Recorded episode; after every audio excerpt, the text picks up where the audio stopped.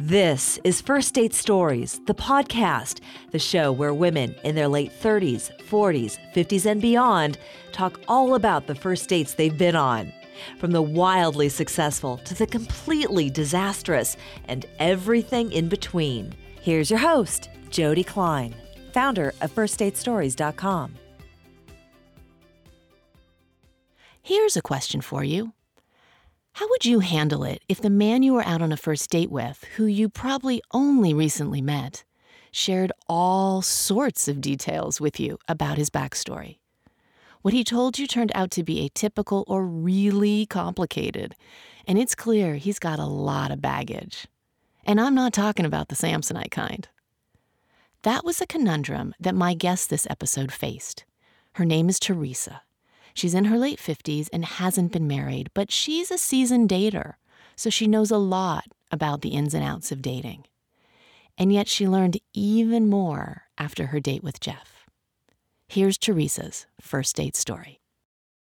Hello, and welcome to the podcast. Hi, thank you for having me. So delighted to have you today on the podcast to tell us a story about your first date with Jeff. Before we get into the details about your date, let's talk a bit about your backstory. I am 58. I'm a brand strategist, and my background is design. So I am single. I've never been married. I've had long term relationships. But now, you know, partly because I am 58, I think it's maybe time to have a more permanent one. And let's get into the details of the date that we're here to talk about. So I met Jeff on JDate, and what I remember is that I received an email with the subject line, I took one look. And then I opened the email and it said, and I knew I had to meet you. It was very forward. That gets a girl's attention. Yeah, yeah. and he seemed like a really good guy. Um, we emailed back and forth for a little bit, and then we spoke, and as it turns out, he was a photographer. And of course, you never know someone's name, but it started seeming like maybe our lives would overlap or did overlap at some point. And I realized that in fact, he worked with my business partner on a project. He was a rather well known photographer. How in the world did you figure this out? When he finally told me his name. You saw photos of him. Yeah, when when my business partner worked with him, I didn't know what he looked like, right? right? So, and what's really funny is that he had grown a beard to do online dating because he thought that would give him some anonymity, which I think is really amusing because what does a beard do in terms of anonymity? Like pretty much nothing. Can't see past the beard. No, no, no, no. so let's just say I was curious. We set up a date. He showed up and of course looked different because he did not have the beard that he had online. So he was a really sweet, funny, interesting guy. And he was the only person I had met who had their own business. I didn't know everyone I knew worked for companies. So it was immediately like professionally it was it was really interesting. He suggested that we go to a small uh, French neighborhood restaurant, and he showed up, and I thought, oh, he doesn't have a beard. And that's when he told me that he shaved his beard because he had only grown it to do the online dating because he thought it would be would give him anonymity. Really? Which is really interesting. And he showed up with a jacket and I'm just a casual person. So I was surprised he had like a nice dinner jacket type? Yeah, like a dinner jacket like a blazer, on. And I thought, nice oh my god, he's yeah, he's he's too formal and I don't it makes me feel too formal and uncomfortable. Anyway, he was really a wonderful guy. We immediately began talking about um, photography and his business and how um, how funny it was that I knew of him. So, and then he started telling me about his family. He had a four year old and an eight year old. And at that time, I thought, you know, I don't have kids. I think dating someone with kids might be tough. I've since changed my feeling about that. I think dating a father is a truly beautiful thing. I think fathers you know what they what they experience in their lives is really wonderful and I think in some ways it's akin to some of the things that they are called upon to do with their significant other. Like he had a daughter, so the way that he took care of his daughter was similar to the way that he would, you know, ultimately be with me. Right. Although he was kind of unusual because he said he gave his daughter bubble baths with rose petals. That girl is never going to be able to find a guy.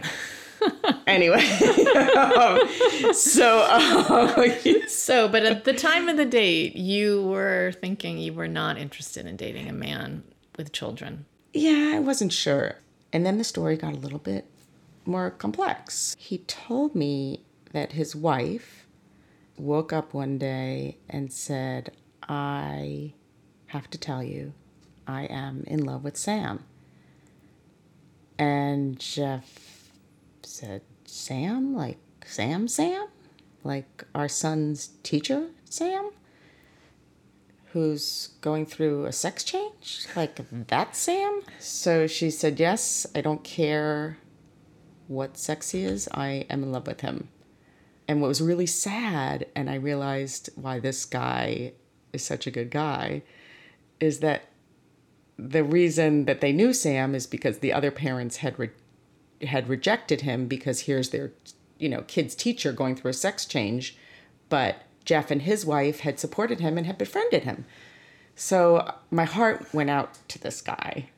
I thought I don't know that I want to go out with him, but wow, Definitely wow. yeah. It's not a story you hear every day.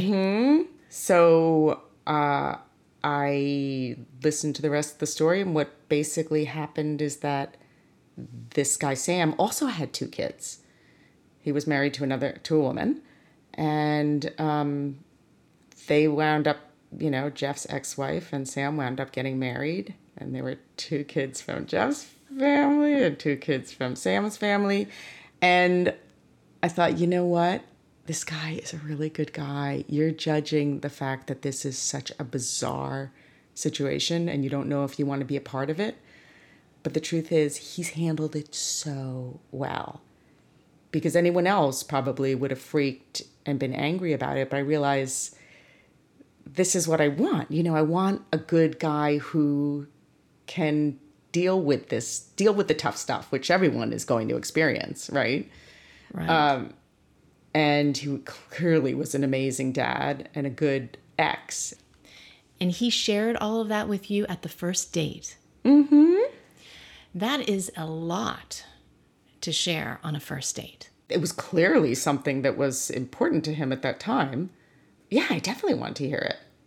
I think it just tells you a lot about someone. What happened when dinner finished? Was a little bit awkward, I recall, because he clearly didn't want the evening to end and said, Hey, why don't I show you some of these prints that I had talked about, some of his black and white prints? And I did want to see them, but they weren't at his studio, they were at his house. At his mm-hmm. house. I didn't realize that, so we went to his house. You got in his car. No, I went got in my car. He got in his car. I followed him and went to his house. Walked in and I saw a flowered couch. Circa I- 1960s. Like a white couch with big splashes of flowers. I'm a designer. He's a photographer. What is he doing with a flowered couch? I thought, I can't, I, I I don't even get this. And he said, Well, you know, it is kind of crazy, but my wife is British, so it's a different, it's a different aesthetic. And I thought, okay, I can forgive him. So the wife left, but, but did not take the flowered couch with her. No, she did not take the flowered couch with her. I see. No. And then I didn't want to stay too long. And I wound up, um, you know, in the driveway, you know, saying I wanted to go, but he wanted to make more plans. Um, kind of, you know, pressed me. And I thought, okay, I do, I do like him. I think he's a really good guy. And, and I was attracted to him, beard or no beard. And he kissed me goodnight in a way that I don't think anybody had ever kissed me before. It was like incredibly passionate. Like, this was not a guy who went through life just, you know, kind of subtly feeling things. You could tell that he, just everything that he felt was very powerful. And I could also see that what he felt for me was really strong. It was a little bit odd because I think he felt that just looking at my photograph. And what he said, he later said if he had met me while he was married, it probably would have broken up his marriage. Whoa. Yeah, which I go, well, I don't want to take that responsibility. But he kissed me goodnight, and I left thinking, wow, that was a, quite an interesting date. Oh, and also when I left, I saw him, like his hand was kind of on his mouth, and he told me I think the next time we went out, that his lips tingled for like the next 24 hours. like, what? I have never heard that before. No one, neither had I. I thought it was a little bit bizarre, but this is a very um, He felt, passionate felt a lot. guy. Felt a lot. he is very in tune with what's around him and his Yeah. sensory system. I also think I had never met anyone who was so present. Like, I think sitting across from him, I felt like every atom of this guy's body is here right now, like looking at me, like almost looking through me. He was so sensitive to everything he was hearing and seeing that he, there were certain things that he picked up on that most people wouldn't, and certainly not a guy. I kind of like those guys who sort of, you know, the emotional type, not necessarily a guy's guy. So that was really nice date. you went home, and the next day, what happened? I got an email the next day saying that it was an amazing evening and we should do it again. And I thought, oh, we'll just we'll figure out when. But there was in the email like, let's do it, you know, two days from now. What about this? And what about you know, he was already making plans. That made you feel how? Yeah, How'd you I was feel? still I was still feeling a little bit funky about the the ex-wife situation and wondering how that would work out. A lot to digest. A lot to digest. Mm-hmm. Did you go out with him? Mm-hmm. What happened with the two of you after your second date? We became a couple. However, I will say that we were more immediately a couple in his mind than in my mind. And what I remembered is from did you ever see that movie Crossing Delancey? I did. Well, if I remember correctly, the granddaughter asked her grandmother about the pickle man. Amy Irving, yes, and asked she- about the pickle man. And the grandmother said, Ah, this guy just kept bringing me flowers and chocolates, and he just was unrelenting. And the granddaughter, I guess Amy Irving, said, So what'd you do? And the grandmother said, I married him. I decided that anyone who loved me this much would treat me really well. I will tell you, I did not marry him, but he did truly love me. And I ultimately realized that you you can't tell the heart what to feel. And what I felt was not equal to what he felt and I think I'd never even though he was a wonderful guy, I probably never would. But that took a year to really come to that. Wasn't easy, clearly. Mm-mm. But you had to be true to your heart. Is there anything that you haven't shared as a takeaway that you'd like to from this date you had with Jeff? You know, I think that I now have a really different perspective on divorced men. I think initially I thought it was overly complicated. And now I realize dating divorced men is better than dating men who have never been married. And I now only di- date divorced men, and I find that they are generally much more willing to compromise because they've had to. And, and men who have had kids have certainly had to. And they've learned. I think they've just learned a lot. And someone else has trained them. you haven't had to do that. Yeah. Yeah. So the other thing, so that's one thing. The other thing that I came away with is the feeling that it doesn't really matter what their situation is. The question is, how have they dealt with that situation? Because although his scenario with his ex and, you know, falling in love with the son's teacher, going through the sex change, although that was not easy, the way that he dealt with it was so amazing. That made all the difference in the world. So, one of the things that I now try to find out is whether a guy gets along well with his ex. Because if he does, not only does it say a lot about him, but your life will be easier. That's. I actually think it speaks volumes. Yes. And how do you do that? How do you find out? I try to very subtly ask. You can usually tell. You know, because people were like if somebody if somebody speaks poorly of their ex, it doesn't speak well of them. Mm-hmm. If know? they're bashing her. Yeah, yeah. And granted, I only get the male side, which is unfair because who knows what the female side is, the ex's side? I mean, who, you know, I have no idea. Um, but having said that, I think that if they if they present it in a fair way, then that it's likely that when they're with you, they'll do the same. That makes sense. Yeah. Yeah. So I approach dating a little bit differently now, um, to the degree that I can. Before I actually meet someone, I try to have no expectations. And I think, okay, this is someone who could potentially be a mate, but if they're not, maybe they could be, you know, a business associate, or maybe I could just learn something from them. And I really have. I mean, it's been fascinating, all the different types of people I've met.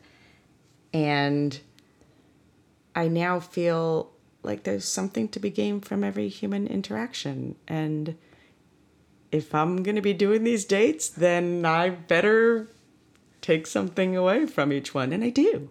I that, do. That's fantastic. You're yeah. not wasting your time. No, no. And if you go into it fe- feeling that you are, it's not going to be very much fun. Thank you for sharing the story and what you took away from it. I've enjoyed it. Yeah, I have too. Thank you. What's your take on this first date story? Do you have thoughts about it? Maybe you had a flashback to a date you went on once. We want to hear from you. Please go to First Date Stories forward slash podcast to post your comments connect with other women, and listen to more episodes. While you're on the website, make sure to check out the articles about dating longer and later in life.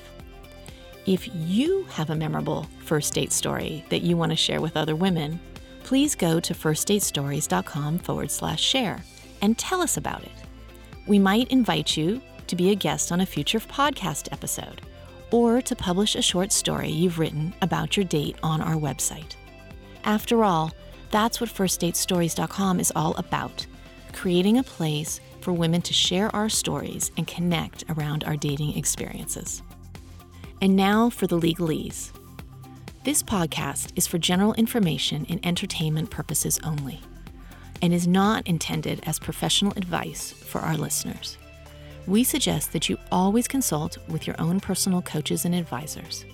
First Date Stories does not recommend, or endorse or object to the views or topics expressed on this podcast. Also, the names of the guests and the men who they've dated are often changed for privacy purposes. You can subscribe to this podcast at firstdatestories.com, iTunes, or wherever you find your podcasts. First Date Stories, the podcast, is produced and edited by Kim Paletti of Soundmind Productions and is brought to you by Espoir Ventures. Thanks for listening. And keep going on those first dates because beyond your next first date may be the long term love you are seeking.